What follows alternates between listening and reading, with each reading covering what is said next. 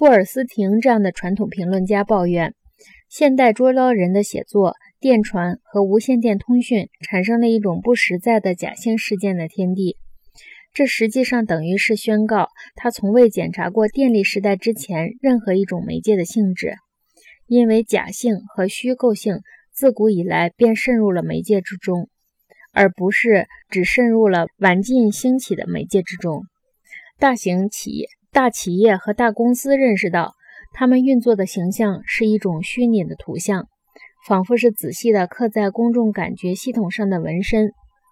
很久以前，报纸已将社区塑造成一系列行动组合而成的形象，靠报头日期合为一体的形象。除了报上的语言，报头日期就是报纸社会形象的唯一组织原理。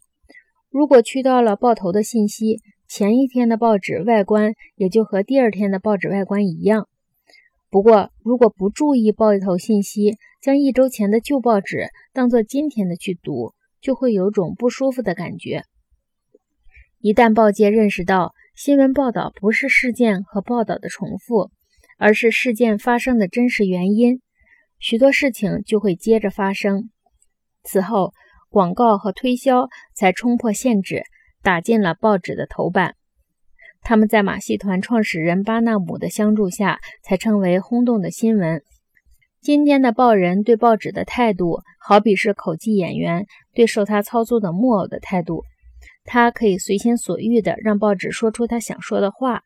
他审视报纸的目光，好比是画家审视调色板和颜料管的目光。从无穷无尽的可资利用的事件中，可以得到无穷无尽的经过处理的马赛克效果。任何个体客户都可以被植入报纸去表现。